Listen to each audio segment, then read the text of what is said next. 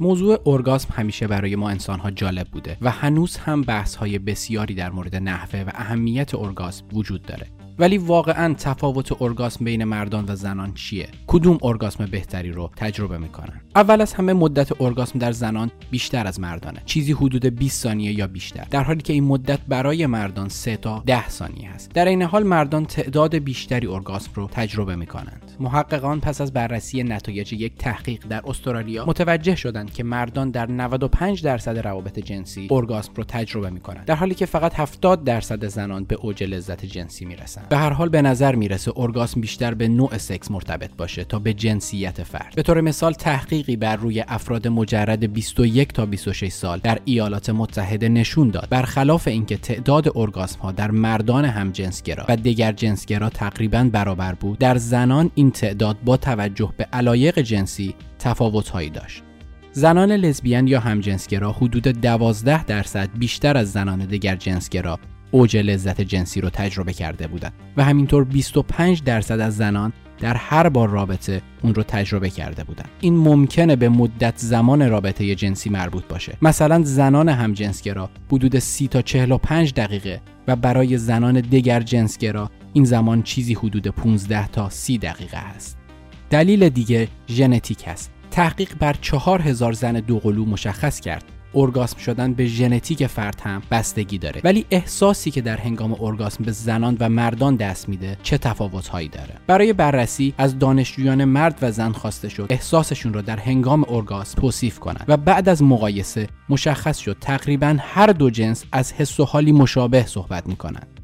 بدون توجه به جنسیت مغز خون رو به آلت تناسلی میفرسته. ضربان قلب و تنفس تند میشه.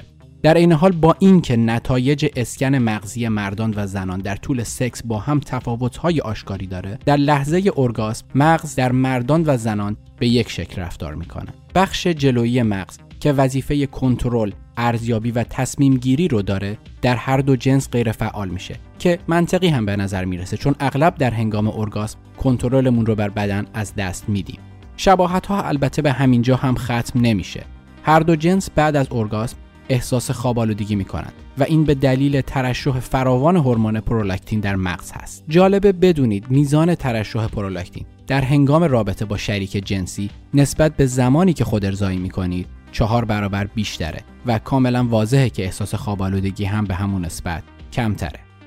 برخلاف تفکر رایج که ارضا شدن در خواب رو مختص به مردان می‌دونه مشخص شده 37 درصد زنان هم اون رو تجربه می‌کنن.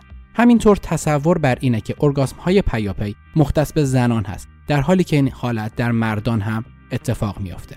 اگرچه ارگاسم مردان معمولا با خروج اسپرم همراه است ثابت شده که مردان توانایی ارگاسم بدون خروج اسپرم را هم دارند شباهت های حسی در هنگام ارگاسم از نظر فرگشت و تکامل بشر هم منطقی به نظر می‌رسه مثل وقتی که کسی رو در حال گریه می‌بینید و احساس ناراحتی می‌کنید چون احساس اون رو درک می‌کنید به همین ترتیب وقتی که ارگاسم شدن شریک جنسیتون رو می‌بینید و یا در اون شریک هستید باعث بیشتر شدن لذت و حتی ارگاسم شدن خودتون هم میشه. اگر ما ارگاسم های کاملا متفاوتی داشتیم این ارتباط و لذت دو طرفه وجود نداشت.